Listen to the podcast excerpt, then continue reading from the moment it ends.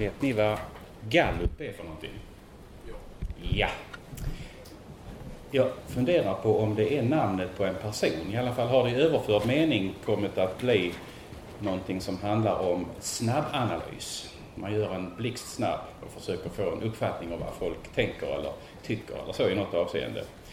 Och detta är ju lite känsligt så, men jag är lite intresserad av hur ni tänker och tycker. Ni har ju frivilligt valt ett seminarium, det är ju rätt storartat. Det är jag glad för. För det är ett verkligt spännande ämne här. Men om jag säger så här att ekumenik, det är en möjlighet. Eller ekumenik är inte så lätt. Och så får ni räcka upp handen på en av dem. Ni måste välja.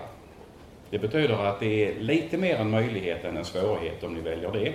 Och det är lite mer ett, eh, en svårighet än en möjlighet för er om ni väljer det andra. Okej? Okay? Hand upp alla som ser ekumeniken som en möjlighet. Mm. Hand upp alla som ser ekumeniken som något som inte är så lätt. Mm. Det är lite 50-50, nästan övervägande åt att det inte är så lätt. Förstår ni? Precis så som ni som grupp här har berättat för mig nu, så har jag det inom mig själv. Det är verkligen en möjlighet och det är inte bara lätt. Så att det här är ett, ett ämne som har eh, gripit mig lite och, och gett mig en hel del bekymmer, också under åren. Det är ju inte något nytt naturligtvis, utan det har varit där hela tiden. Eh, lite definition bara. Det är sannolikt så att ni har det alldeles kristallklart för er, men ekumenik betyder ju strävan att uppnå enhet i tron på Jesus Kristus. Så kan man säga. Ekumenik är strävan att uppnå enhet i tron på Jesus Kristus. Det har eh, funnits ekumeniska strävanden egentligen i allt sedan kristendomens första tid kan man säga. Därför att det fanns bekymmer med splittringstendenser väldigt tidigt kan man läsa om i Nya Testamentet. Men, men likaväl är det så att om man läser kyrkohistoria till exempel på eh, bibelskola eller på något annat ställe så ser man ju rätt snabbt att det har inte varit jättemycket strävan efter enhet. Några stycken väldigt tydliga sådana finns ju som har mynnat ut i till exempel trosbekännelser. Det finns sådana exempel. Men det har varit väldigt mycket eh, när man läser kyrkohistoria som handlar om att då och då bröts liksom den delen av kyrkan loss åt det hållet och, och, och där gick den åt ett annat håll. Och så ser man när man tar den där boken som ni kanske har sett, den där röda tjocka som heter De, de kristna. Tittar man då på eh, pärmen där så är det ju liksom oh, en sån karta av olika riktningar ganska snabbt. Självklart har ni också funderat på varför blev det så? Varför blev det så? Och det som gör det svårt att tala om det är att det finns, åtminstone som jag har förstått det, två förklaringar. Den ena förklaringen är lättare att angripa och samtidigt den sorgligaste av alla. Nämligen att vi som människor har vänt Gud ryggen och inte har någon eh, liksom medfödd längtan av att, att lyda honom utan hela tiden har en slags oppositionslusta. Det som vi bekänner om vi går i kyrkan och lyssnar och deltar i syndabekännelsen, vår bortvändhet från Gud. Det är den ena förklaringen. Och den är på något sätt eh, förfärlig, men den är lite enklare att hantera därför att den kan eh, omedelbart hanteras på det privata planet också om man vill. Nämligen genom syndabekännelse. Det kan man göra varje söndag. Öva upp sig i att stå emot den här längtan att liksom gå sin egen väg. Den andra förklaringen som jag kan se, den är svårare. Och det är helt enkelt beroende på att det finns villolära. Det vill säga, det finns sådana som ser ut som kristna, men inte är det. Eller praktiserar något som de själva kallar kristendom, men som på många sätt strider emot Bibelns kristendom. Och då, helt plötsligt, så blir det inte så enkelt längre. Därför att då kan man så snabbt vara ute ur samtalet. Därför att då är man en som dömer. Och pju, så är det över. Man är helt chanslös. Ja, så du är en sån som dömer? Ja, så du är en sån som, som säger att någonting är fel och något annat är rätt? Dig vill jag inte prata med. För jag har en barmhärtigare hållning. Så. Ändå är det så, kanske någon av er känner igen det eller har varit med om det. Det, det går på en hundradel av en sekund, det där. Och så, så är man liksom körd. Och man är beredd och intresserad av att fundera kring vad villolära är. Ändå är det ju så att, att alla ni som, som har läst Bibeln och läser i den, ni vet och ni ser att det finns massor med olika tillfällen där det varnas för villolära.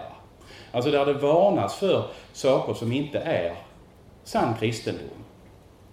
Så det verkar vara en, en väldigt angelägen sak för Gud att öva upp oss i att, att genomskåda detta och se detta. Så svårt är det och nödvändigt är det. Det ena hade alltså att göra med synden i ditt och mitt liv. Det andra har att göra med den här, det är också ett utflöde av det i och för sig, men man skulle kunna ta det som en egen kategori. Det andra bekymret är alltså detta att människor väljer att presentera en annan sorts kristendom än den Bibeln presenterar. För här, här finns, kan man säga, så som jag har uppfattat det, ja, Eh, mycket förenklat men likaväl en förklaring till ständig splittring.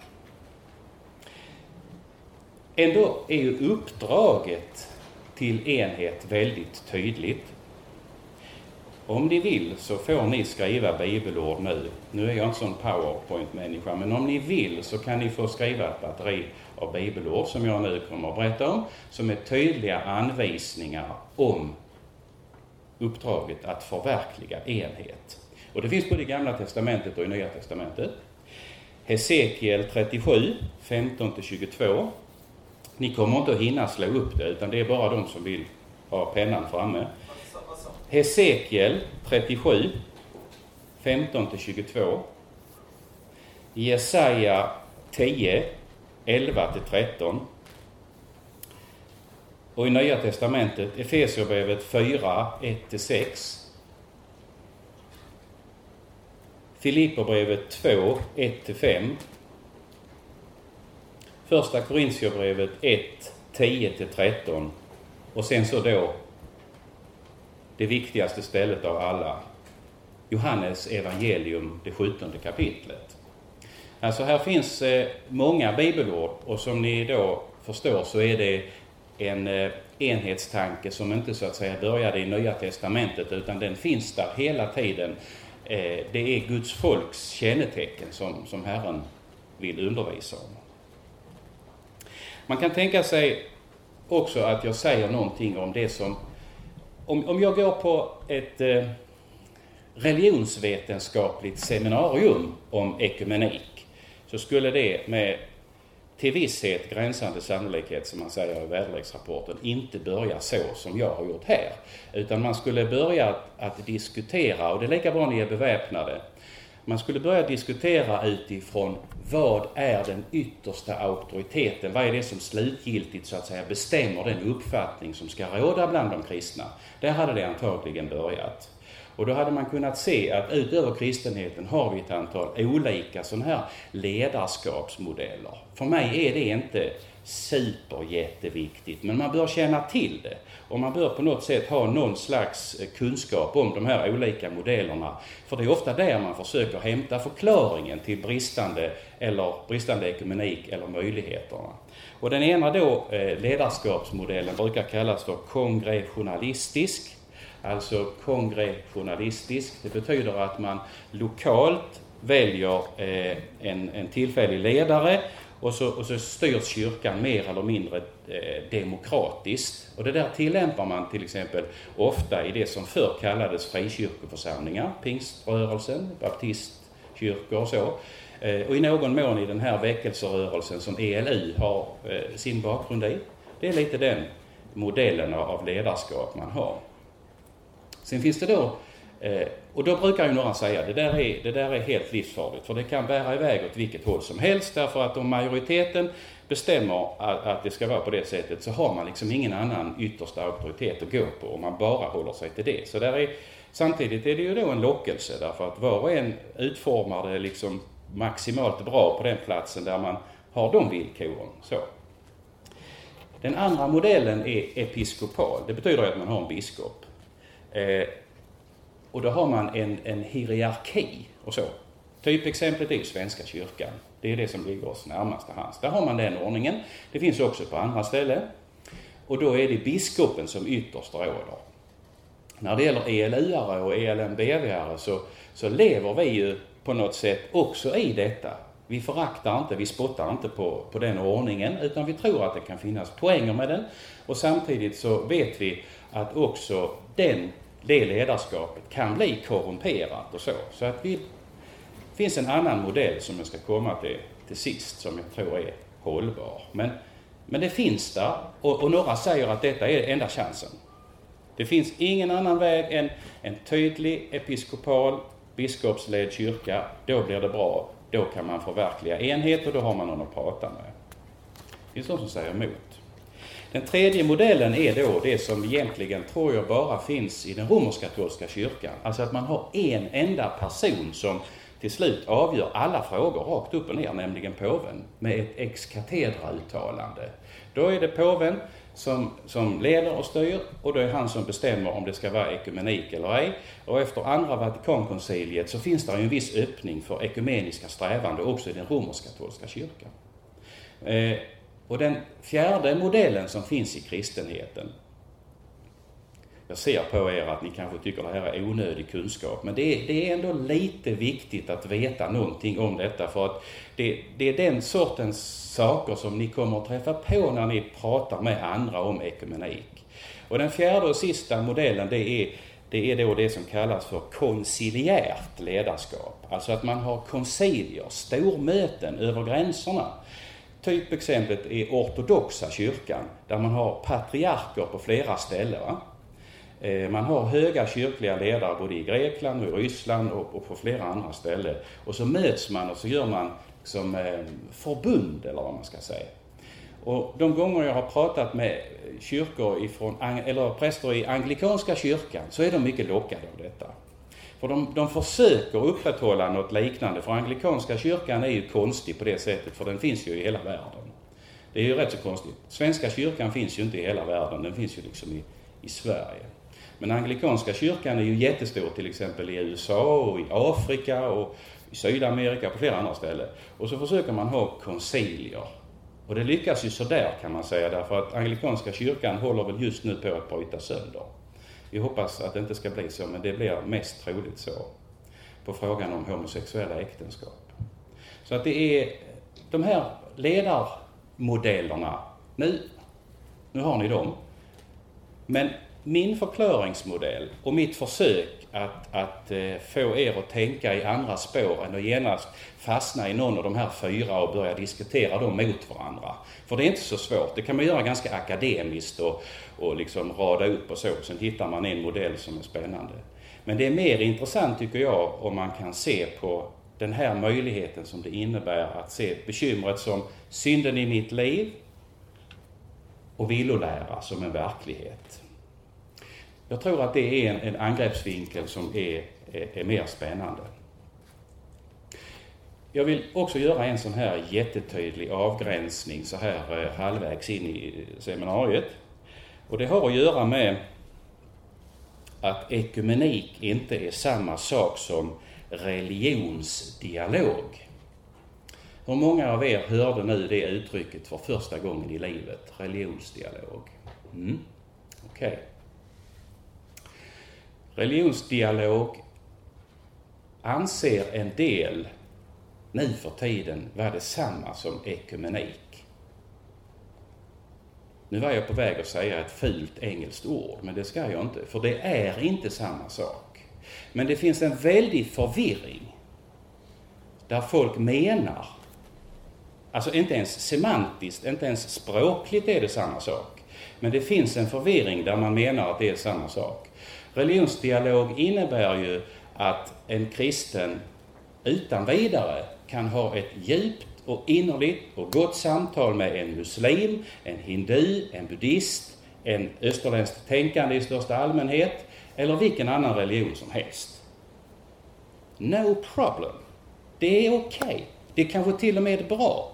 Men religionsdialogen för en kristen har ett övergripande syfte, nämligen undanröja missförstånd och förstå sig på varandra.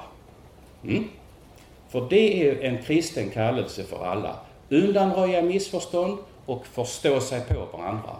Helt enkelt få klart för sig, vad är det som är buddhism? Vad är det som är hinduism? Vad är det som är eh, islams huvudlära? Och det kan vi prata om. Absolut, och bör göra det. Men det är inte ekumenik. Därför att det är inte så att detta leder till att vi ska anstränga oss för att till varje pris fira gudstjänst tillsammans. Eller ha möten tillsammans. Därför att det handlar inte om det som är ekumenikens övergripande syfte, uppnå enhet i tron på Jesus Kristus. För det är omöjligt. Det är omöjligt. Så gå aldrig på den finten att, att luras och, och tänka att religionsdialog är samma sak. Så ganska ledsen är jag då när jag, när jag märker hur min egen kyrka, som jag är rätt så kritisk till emellanåt, alltså utan vidare kan tänka sig att ha, ha gudstjänstgemenskap med en muslim eller någon av en helt annan religion. Alltså samtal, ja, absolut. Men det är ju inte så att, att det handlar om att man ska söka sig närmare Jesus när man samtalar med en buddhist. Nej, tydlig avgränsning. Jag ser inga helt bleka ansikten och inga helt röda och ni sitter kvar i tältet. Det är gott tecken. För det här är liksom en liten hjärtefråga för mig, det förstod ni att jag, jag jagade upp mig lite så. För det, det här är oerhört angeläget att vi förstår skillnaden på detta. Nu fortsätter jag då med det som är, ska man säga, eh, det som, som vi behöver veta när vi nu ska ta oss an det här enhetsuppdraget. Jag var nog inte tillräckligt tydlig så jag ska bli det mer så småningom. Att det verkligen är ett kristet uppdrag att arbeta mot kristen enhet. Det är verkligen så. Men man måste alltså veta någonting mer om eh, synden i sitt eget liv. Den som aldrig har bett Gud om förlåtelse för synd i sitt eget liv är helt enkelt inte gjord för ekumenik. Så är det bara. Den som aldrig har bett Herren om förlåtelse för någonting ska inte syssla med ekumenik. Det är väldigt viktigt. Dessutom är det så att den som säger det finns ingen villolära ska heller inte syssla med ekumenik. För det är, det är lika meningslöst. Det finns ett, ett spännande ställe i Matteus 7. Jag är lite fast i det eh, bibelstället för jag har jag predikade över det förra söndagen och här är kanske någon stackare som var med då, jag vet inte, i, i Höganäs, om, om falska profeter. Och tittar man i, i Matteus eh, 7 så har Jesus en sån där riktig... Ja, han klappar inte med hårs kan man säga. Utan det är en sån så att pälsen står alldeles på fel håll. Ehm. Akta er för de falska profeterna. Matteus 7 och 15. Ni får gärna slå upp om jag kan.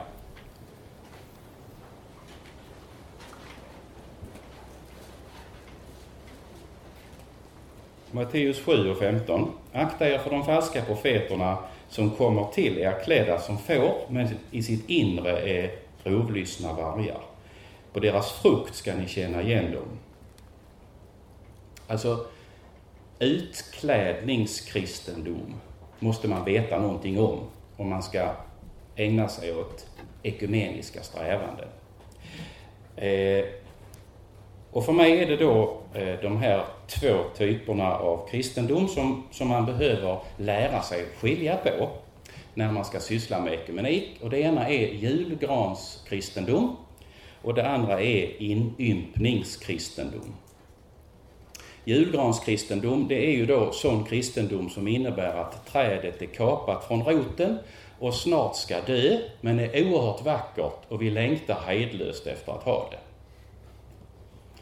Eh, och det finns ganska mycket julgranskristendom. Alltså, eh, vi är beredda att lägga ner kolossalt mycket på utanverket ibland. Och, och, det är viktigt för en kristen som ska jobba med enhetssträvan att förstå sig på och också hålla sig borta från julgranskristendom.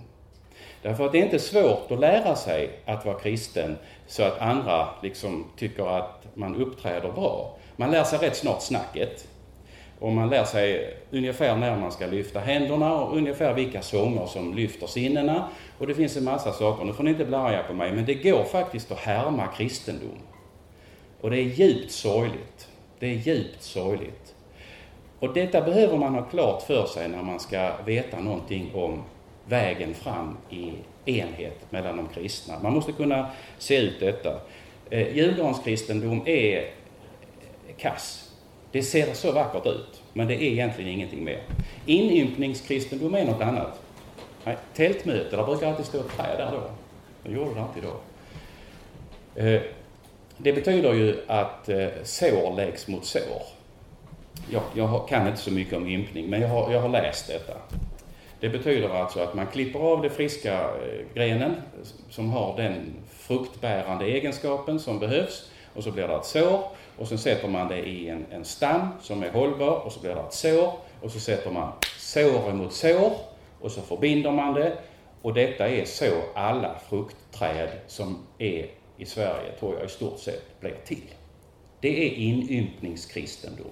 Våra sår, vi har kapat alla egna insatser, alla mina ansträngningar för att bli en bättre kristen, alla mina försök att bli en julgranskristen, ut med dem genom dörren.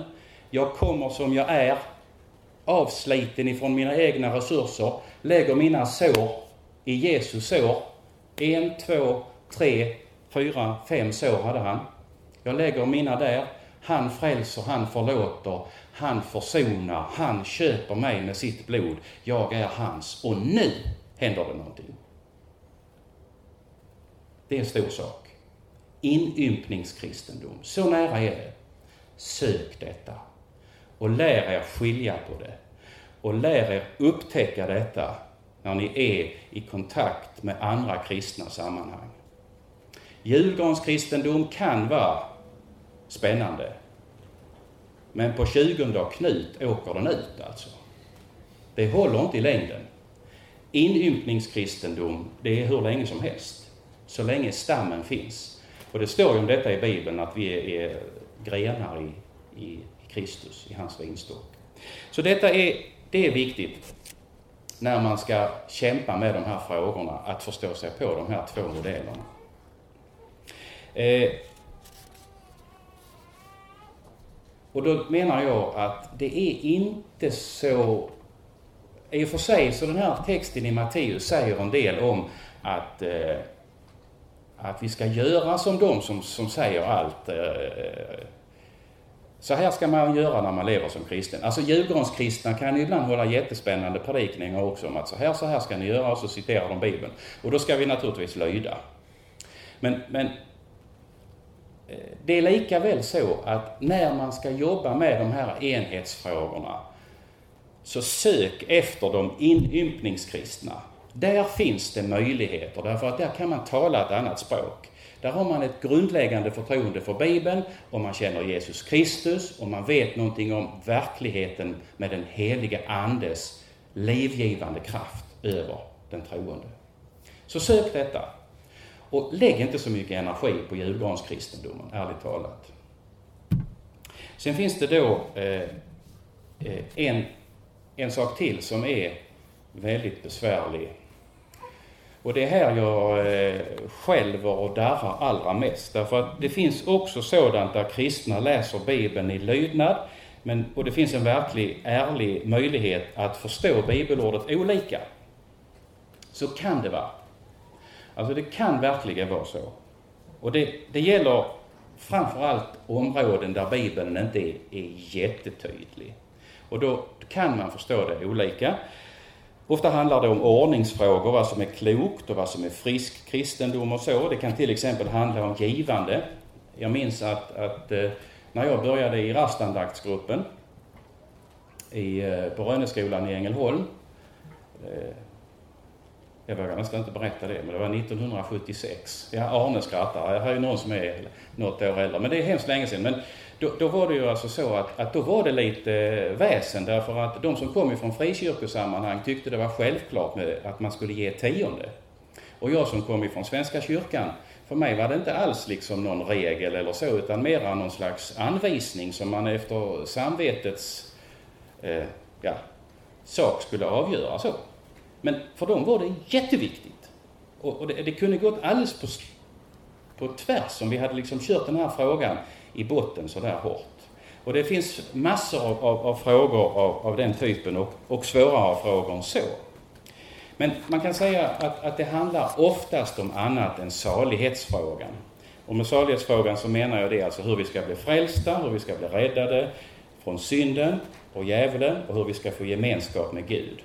Andra frågor utanför där, det finns ett antal sådana. Eh, och de handlar ofta om betoning. Till exempel, hur mycket ska man i undervisningen betona vad Gud har gjort för oss och hur mycket ska man betona vad vi nu som omvända ska göra för Gud? Det kan man diskutera tills man svimmar med, med, med kristna i olika grupperingar. Och ofta är det så att det inte är alldeles självklart. Så där kan man då få liksom olika förståelse för hur mycket man ska betona i undervisningen. Och här menar jag att när det gäller alla dessa frågor, då kan de aldrig vara ett hinder för enhetssträvan. Därför att där står man båda på Bibelns grund.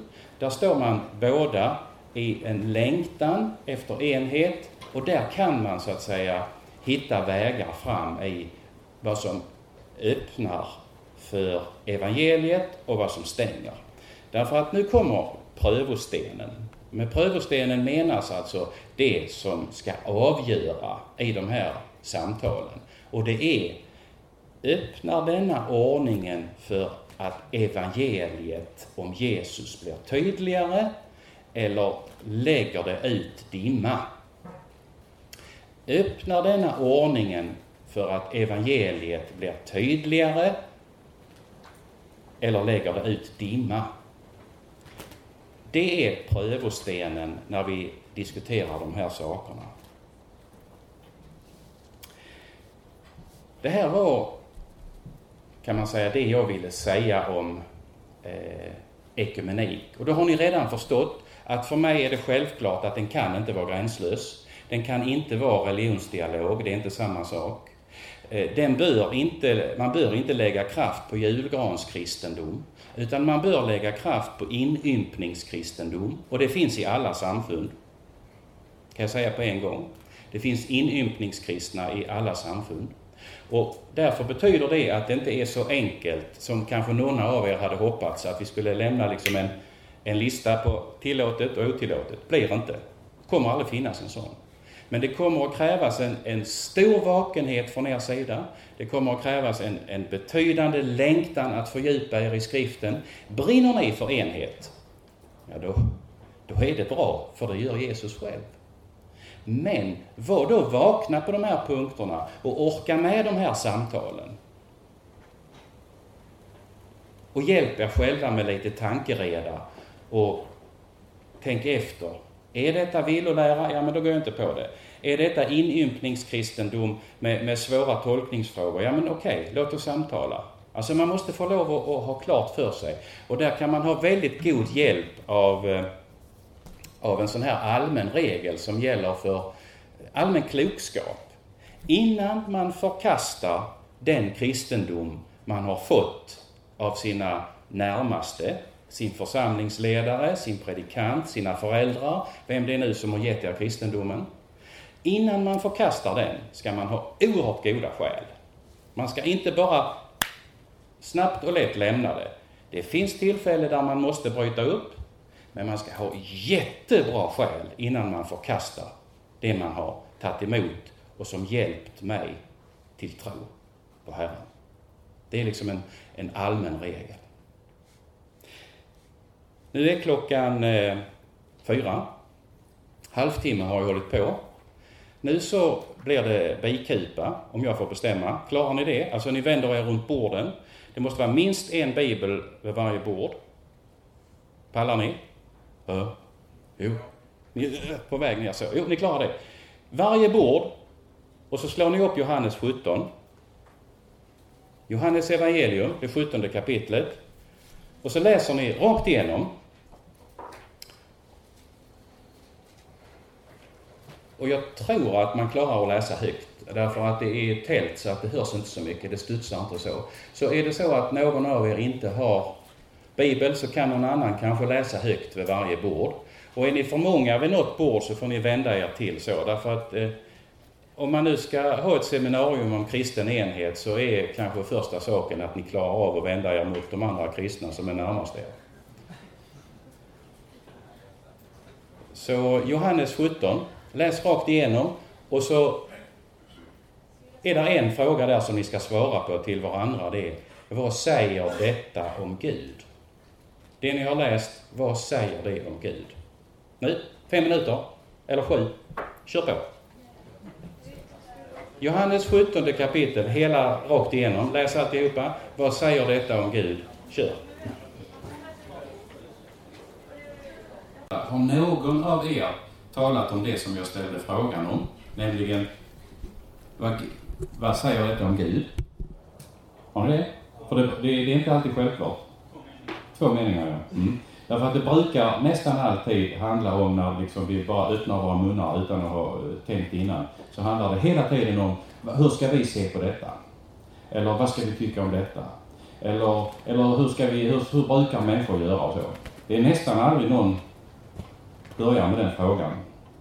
Du tycker ni jag är riktigt obehaglig, det ser jag. Men, men likaväl är detta den viktigaste frågan av allt. Vad säger detta om Gud?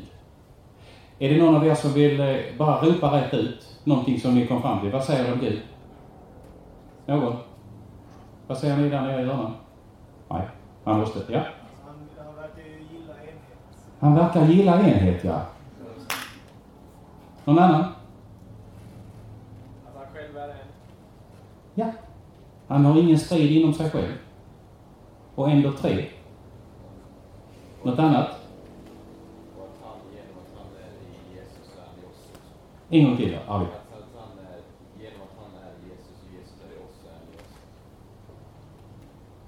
Gud i oss. Mm. Det är oerhört egentligen.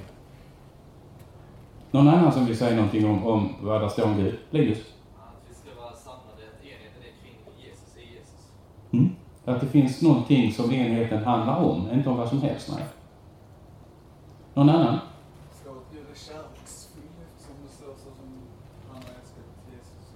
Det verkar handla jättemycket om kärlek, ja. Mm. Något annat? Nej. Tack för att ni, att ni var beredda på sådana här kortbibelstudier. Det är inte alltid så lätt, men ofta så får man en, en, en, en väg in. Jag ska säga någonting mer om det här eh, 17 kapitlet sen. Men nu tar vi paus i, eh, vad säger du Jakob? Säger du? 10 minuter, det kan räcka tycker jag. St- Det betyder bensträckare, det betyder att man rör sig i tältet eller runt tältet, pratar med varandra och fortsätter att fundera lite på den här grundfrågan, helst. Nämligen, vad säger detta om Gud? Fem i halv. Fria. Så, ska vi ta och samla oss eh, och eh, gå in i sista perioden. Och eh, jag har alltså försökt säga någonting om villkoren för det som Gud vill, nämligen ekumeniska strävanden. Jag har försökt att berätta om att det kräver ganska mycket av den enskilde kristne. Eh, en slags vakenhet och en, en slags förståelse på djupet när detta ska bli verklighet. Det finns inga enkla vägar fram så.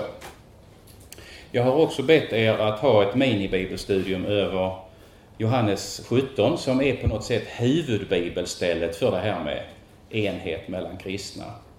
Men innan jag eh, knyter samman där eh, i Johannes 17 så tänkte jag att, att nu, nu är det liksom tid att öppna för frågor. Och eh, när jag tänker på frågor så tänker jag också de obehagliga, de som jag inte kan svara på. Det är lika bra att ställa dem alltså. Eh, det är tillåtet att kommentera. Alltså om man, om man vill säga någonting eh, också utifrån vad andra har sagt så är det okej. Okay. Men vi ska vara snälla med varandra. Det är viktigt. Frågor? Jag är beredd. Anders? Ja, vi, vi funderar lite på eh, vad Jesus egentligen menar när han säger enhet. Alltså, hur vet vi att vi har uppnått enhet? Vad, vad är målet egentligen? Ska vi fira gudstjänst ihop eller ska vi bara tycka om varandra? Vad är enhet? Vad är enhet på, på djupet? På riktigt? Vad menar Jesus? Det var så du och ni grubblade. Mm? Är det någon annan som vill komma med en kommentar först innan jag säger hur jag tänker?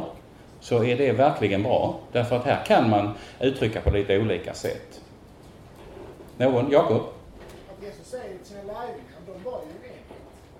Men eh, det var bara för att alla de tyckte, alltså de var ju en enhet från början. Och då, man kan applicera det på en församling. Men sen ska man applicera det på alla lärjungar. Alltså det, det jag tycka.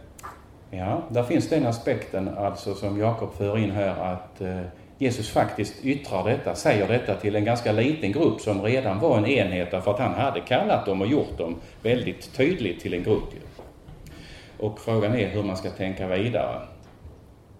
Eh, för egen del så, så har jag lite svaret på den frågan i mitt avslutande bibelstudium men jag har lärt mig det att kan man säga något ska man säga det direkt. Det är den mycket smärtsamma erfarenheten efter att ha fyra barn. Det är lika bra svar på en gång. Och då gör jag det. Jesus säger ju här i Johannes 17 också att inte bara för er ber jag utan också för dem som kommer till tro genom era ord. 17.20 va? Någon får gärna kolla för jag, jag, jag tror det är där det står.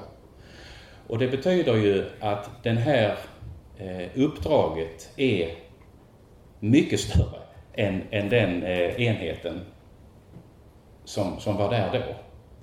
Och dessutom så betyder det ju att det handlar om det de kunde berätta om.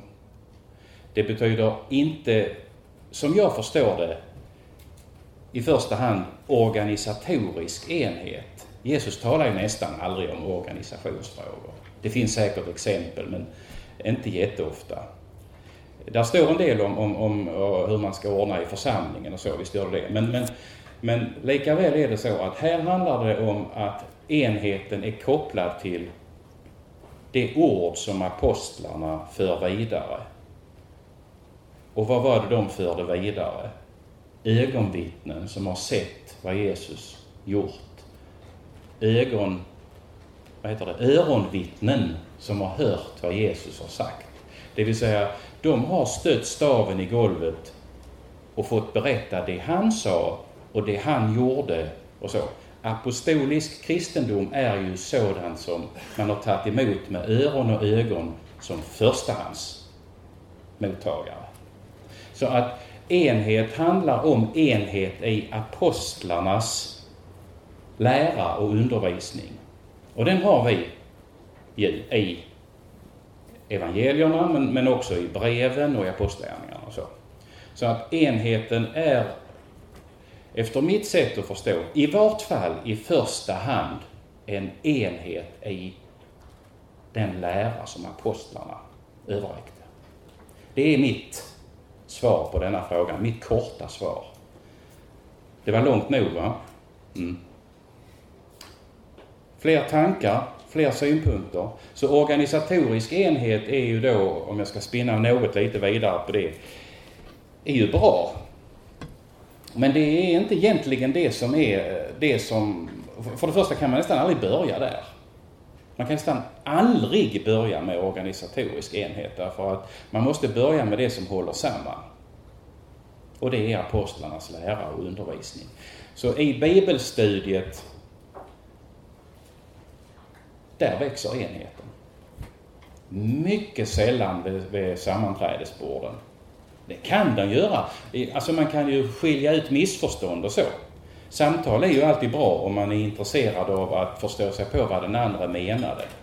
Jag och min älskade hustru har, har varit gifta i snart 30 år och så. Och vi har en sån här lek ibland där jag, för det är mest jag som inte fattar, då ska upprepa vad Bodil har sagt innan jag kommenterar det. För jag har ofta tänkt på att hon sa någonting annat än hon sa. Så jag börjar med att upprepa vad hon har sagt. Och sen så, eh, det här är ju en sån här terapeutisk modell som är rätt så listig. Och, och sedan så svarar jag först efteråt att jag har upprepat vad hon sa och så går samtalet vidare. Därför att jag har nästan aldrig hört på ju. Mm.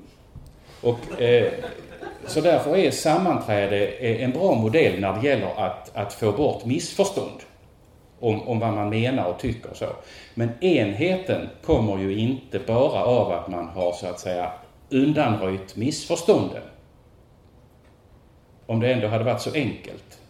För då är det ju liksom en mekanisk åtgärd nästan. Utan enheten kommer av något annat, nämligen den fördjupade gemenskapen i tron på Jesus Kristus som enda vägen till en gudsrelation. Den fördjupade hjärtats kunskap om att Jesus är mitt allt. Den fördjupade kunskapen i att han har köpt mig, betalt min skuld och är min bror. Alltså där helt plötsligt så börjar enhet att pulsera. Mm. Var det begripligt? Andreas? Lära är ganska omfattande. Apostlarnas lära är ganska omfattande, ja. då vara eniga i allt You got me. för att kunna fira gudstjänst tillsammans? Nu är jag såld. Ska, ska man vara enig i allt för att kunna fira gudstjänst? Nej. I det väsentliga ska man vara det. Det är också det korta svaret. Därför att det är ju, nästa fråga blir naturligtvis vad är det väsentliga? Mm.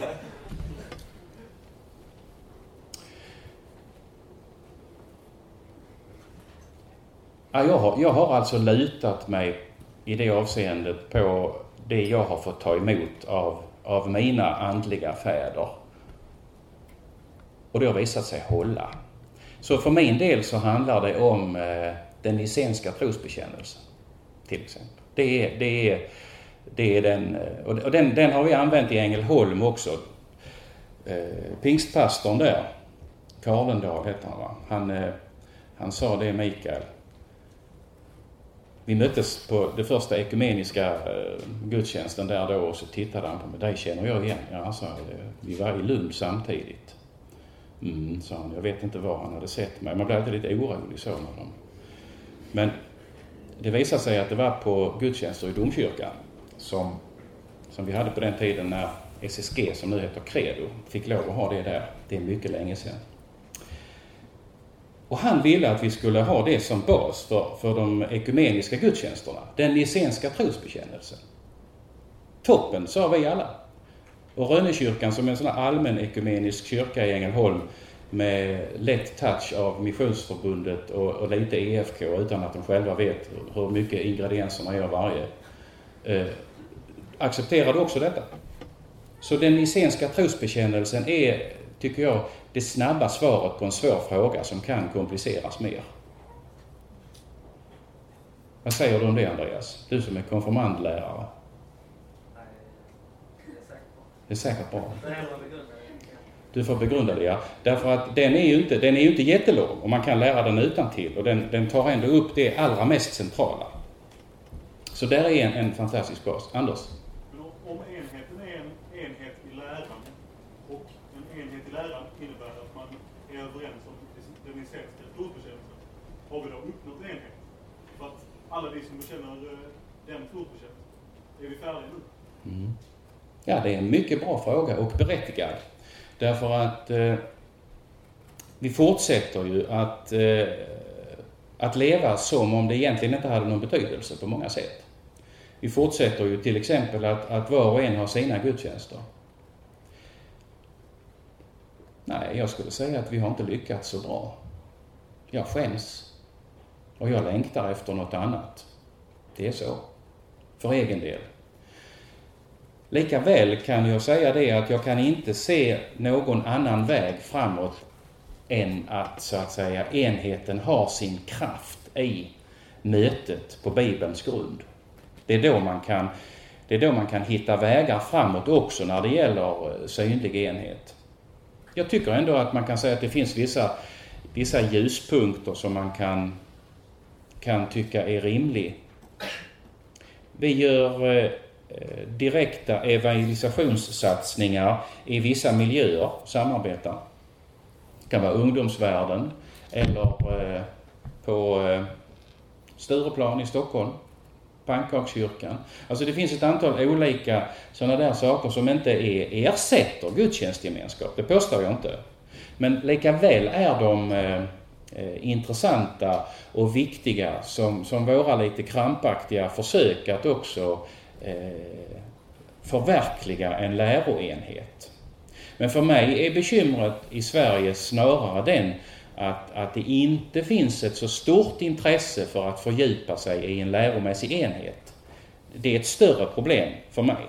Att det inte finns en längtan att, att gå in i ett fördjupat bibelstudium och ha det som, så att säga, eh, drivkraft och eld i systemet.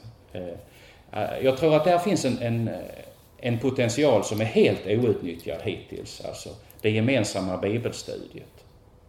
Men det andra också. Linus? Eh, jo, men lite här om vad enhet är. Är enhet verkligen om att, att är slutmålet att tycka samma sak och att kunna fira gudstjänst tillsammans? Eh, eller, ja men, handlar kristendomen, kristendomen att tycka likadant och fira gudstjänst med varandra? Det är väl inte det kristendomen handlar om, att leva i relation till Gud.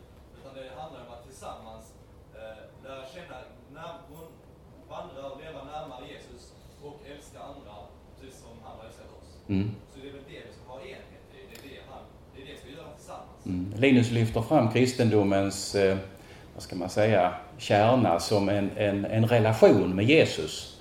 Där det handlar om att, eh, att leva nära honom snarare än att tycka lika. Är det rätt eh, summerat? Mm. Eh, och visst, så är det ju. Det finns en, alltså detta kan kompliceras hur mycket som helst därför att det har ju också att göra med hur man ska organisera sig lokalt. Alltså man kan ju inte bli hur stora gemenskaper som helst. Och det verkar inte alltid vara superlyckat, tror jag, att jag vågar säga lite kritiskt, med de här jättekyrkorna med liksom 5, 6 eller 10 000 människor och så. Men, men många är ju lockade av det. Framförallt i Asien och i USA verkar det ju så. Kanske Afrika också, därför att de är så förfärligt många kristna. Men jag, jag har då inte riktigt eh, trott att, eh, eh att det liksom är en egenvärde i att bygga så jättestor kyrka som man bara kan med så väldigt många som möjligt. Alla måste liksom inte bo i Uppsala för att kunna gå i samma kyrka, tycker jag. Utan det är en poäng att man, att man får lov att, att ha det som en gräsrotsrörelse. Jag tycker det finns många sådana rätt tydliga tecken i Bibeln om att där två eller tre är tillsammans i hans namn och så. Alltså det finns många skäl att, att inte se det som ett egenvärde. Sen kan jag inte kasta någon dom över de som gör det, så det går ju inte. Men, men när det finns en poäng att, att söka sig lokalt samman, skulle jag säga. Det finns absolut en, en, en, eh, ett uppdrag, en kallelse där. Hur, hur mycket, det kan man tala om. Men drivkraften, det är mitt budskap idag, ska vara det fördjupade bibelstudiet, intresset och drivkraften ur en läromässig fördjupning som egentligen handlar om det Linus sa, nämligen min och din relation med Jesus. Där stiger liksom detta. Arvid? Lite, lite högre, för jag är en gammal man. Ett av målen är väl att enligt försöka nå ut till nya människor också. För att, och ju- problemet blir ju väl ofta att man, när man går tillsammans så blir det vem ska plocka upp de här som kommer ut och liksom, ska vi dela dem i varsin eller ska vi försöka sätta dem bara på ett ställe eller hur ska man göra där? Det var en jätteviktig aspekt du tog upp därför att missionens uppdrag, vad sa du? Jag ska repetera, just det.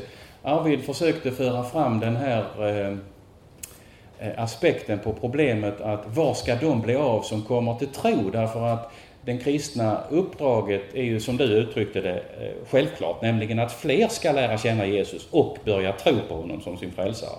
Mm. Och det är verkligen sant. Inom parentes sagt, det är en av de saker som, som julgranskristna nästan aldrig är intresserade av. Mission. Jag har blivit så oerhört besviken själv många gånger på, på julgranskristna som är totalt ointresserade av mission därför att alla är ju ändå på något sätt eh, ibland Guds barn. Det är bara det att man behöver klä ut sig ibland. Så är det någon som säger det att, att mission behöver vi inte längre. Vi behöver inte pracka på någon vår tro.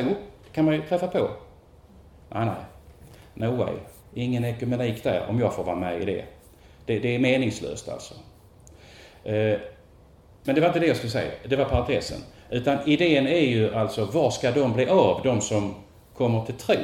Och då är det ju en poäng att man organiserar sig lokalt, eller hur? Då måste man ju ha någonstans dit man kan säga, här kan ni gå, här firar vi gudstjänst. Och då behöver man ju förstås någon ordning, någon församling, någon organisation, annars blir det ju inget av det. Och det var, det var kallelsen.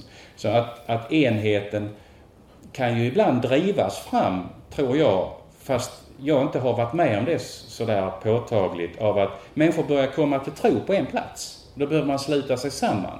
Och då behöver man en, en gemenskap. Och så får man liksom börja från början där.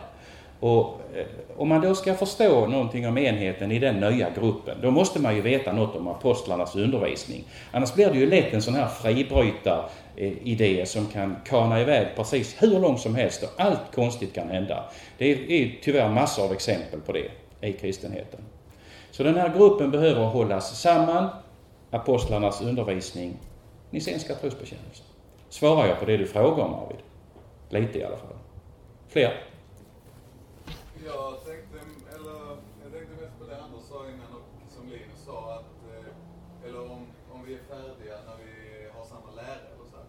Och sen tänkte jag att då finns det ju en, eller i mitt huvud så tänker jag att vi är inte färdiga, men vi kanske har en enhet i läran som vi kan utveckla som du sa.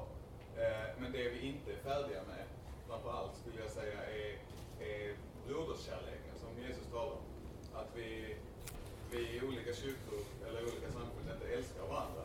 Eh, och det är där ekumeniken brister, tänker jag, oftare än eh, på trosfrågor. Därför att man, man kan ändå enas om den svenska trosbekännelsen,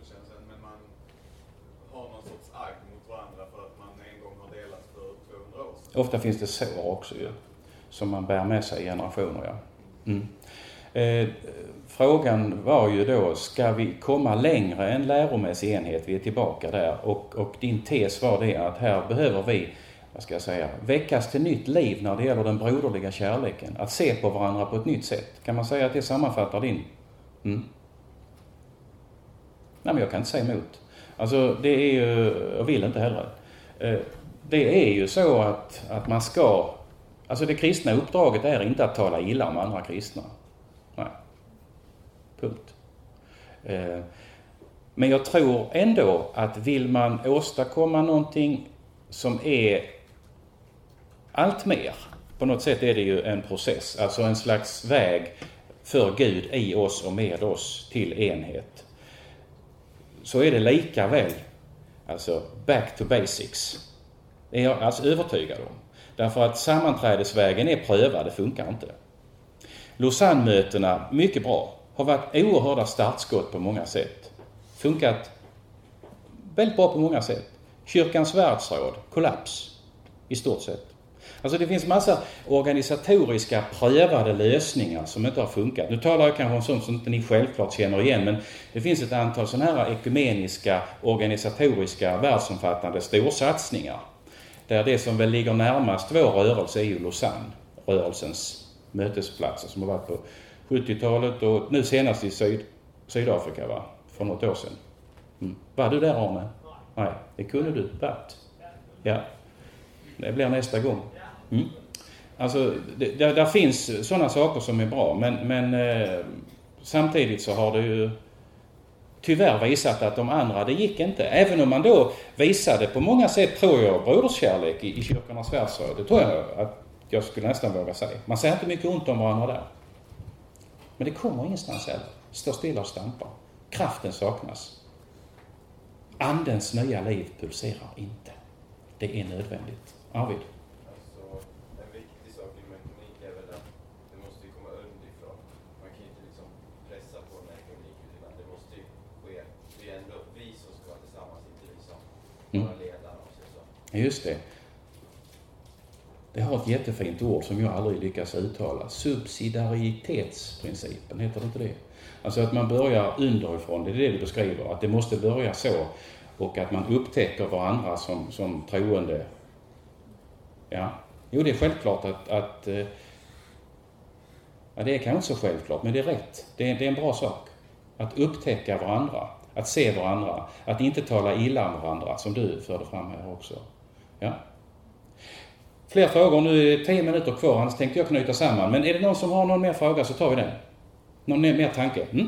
Ja, eller det var en tanke också jag funderar på att också det här att det har blivit väldigt populärt med ekumenik. Att man, men att ibland är det inte lite så där att man glömmer först och främst att få bort enheten man måste ha i sin egen församling eller i sin egen organisation eller kyrka.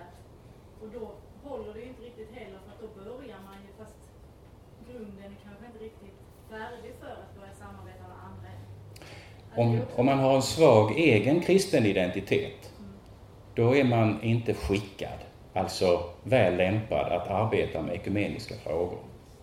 Där var jag lite innan i, i, i mitt anförande också. Och, och därför att man behöver på något sätt det. Det var det som var eh, verkligen en av hjärtefrågorna för mig. Beväpna er. Lev med Herren. Gå in mot djupen. Sök i skriften och lev med honom. Då kommer också man att bli mer lämpad. Och det där är inte gjort så, utan det är ju något som pågår hela tiden. Men eh, vi har ju en motståndare som också är en verklighet, djävulen. Han är ju väldigt förtjust i splittring. Och eh, Hans namn betyder ja, hans namn betyder till och med den som splittrar. Mm. Nej, vi har ju en som dog ensam och drog alla till sig i det ögonblicket, Jesus Kristus. När han bar den allra största ensamheten, till och med skild från Gud, då drog han oss samman. Det är honom vi tror på. Det är han som verkar enhet, kraft i våra liv. Mm. Nu, sista frågan ser jag någonstans. Nej, det gör jag inte. Då så kommer i bästa fall hopknytningen nu här. För klockan fem är det slut har Jakob sagt va? Mm. Och då är Johannes 17 din påminnelse nu av det som ni egentligen redan har hört. Och, och för mig är det ett sånt fantastiskt kapitel därför att nu har eh, skett en lokal förflyttning av händelsernas centrum. Tidigare var ju templet i Jerusalem. Är det någon av er som har varit i Jerusalem? Ja, där är några. Eh, och eh, då vet man ju var tempelplatsen var. Där var där man mötte Gud. Nu händer detta här i övre salen, i ett vanligt kvarter, mitt ute i Jerusalem. Eh, man kan säga, det som är det som vibrerar av framtid är inte längre på tempelplatsen. Nu är det på väg ut i övre salen. Där händer detta. Så är det att tillhöra Herren. Det finns hela tiden en ny översal, hela tiden en ny stad, hela tiden en ny plats där han säger de här orden som är i Johannes 17. Och då, då vill jag särskilt trycka på att enhet är enhet med apostlarna. För här finns gräns och här finns grund och det är det som kallas apostolisk tro. Därför att Jesus ber om ett historiskt samband mellan apostlarnas undervisning och din och min tro. Här går en länk hela vägen. Hela vägen. Och det betyder att de kristnas tro, kyrkans tro, inte ska förändras när tiderna förändras. Därför att det spelar ingen roll om det är en, en grekisk hellenistisk kultur eller en, eller en sån här eh, självfixerad kultur som vi har. Uppdraget är detsamma oavsett yttre sammanhang. Och den som inte är intresserad av den infallsvinkeln tror jag ska göra något annat än, än syssla med ekumenik. Därför att här är, det är så oerhört viktigt att veta något om detta. Och sen var det någon annan som sa det att, att de, eh, enheten eh, hade ni kommit fram till var en, en, en enhet mellan Fadern och Sonen. Och Anden vet vi ju också. Alltså att Gud i sig är enhet. Och det, och det handlar om en enhet mellan de kristna som är på samma sätt. Och det var du lite inne på där, Andersson, om brödrakärleken. Alltså på samma sätt som mellan Jesus och hans himmelske far. Och det finns ju ingen, ingen närmare enhet. Så vi ska se på varandra med kärlekens ögon. Hantera varandra med den blicken. Och det innebär en enhet i, i sanningen. Det står i Johannes första kapitel att Jesus var full av nåd och sanning. Och det är också vårt uppdrag. Att avspegla Jesus i detta. Nåd och sanning. Inte bara nåd utan sanning, inte bara sanning utan nåd, utan båda delarna, nåd och sanning. Det är den enhet som finns hos Fadern och Sonen. Och det betyder också att vi behöver, eh, när vi praktiserar den här apostoliska tron, mer och mer också se det här gudomliga livet som ju fanns mellan Jesus och hans far genom den heliga Ande. Och här, här har vi då en situation där vi vet att Anden svävar inte fritt. Anden är ingen är det ett sånt här höstregn som höljer oss med välsignelser. Och då, då vet vi att Anden finns där Guds ord finns. Anden är närvarande i sakramenten. Så det är också angeläget att vi praktiserar bibelläsning, att vi praktiserar sakramenten, att vi vet något om varför och att vi är döpta. Och vi vet något om Herrens nattvard, hans kropp och hans blod. Det handlar om din och min personliga förening med Herren, så djup och så verklig att den liknar det som finns mellan Jesus och hans himmelske far. Tänk på det nästa gång ni står upp och tar emot brödet och vinet. Så nära är det som Herren är med oss, som vi också får se på varandra. Tänka på varandra. Enhet med apostlarna, en enhet sådan som vi kan se speglas när Jesus och hans far talar med varandra. Seminariet är slut. Tack ska ni ha.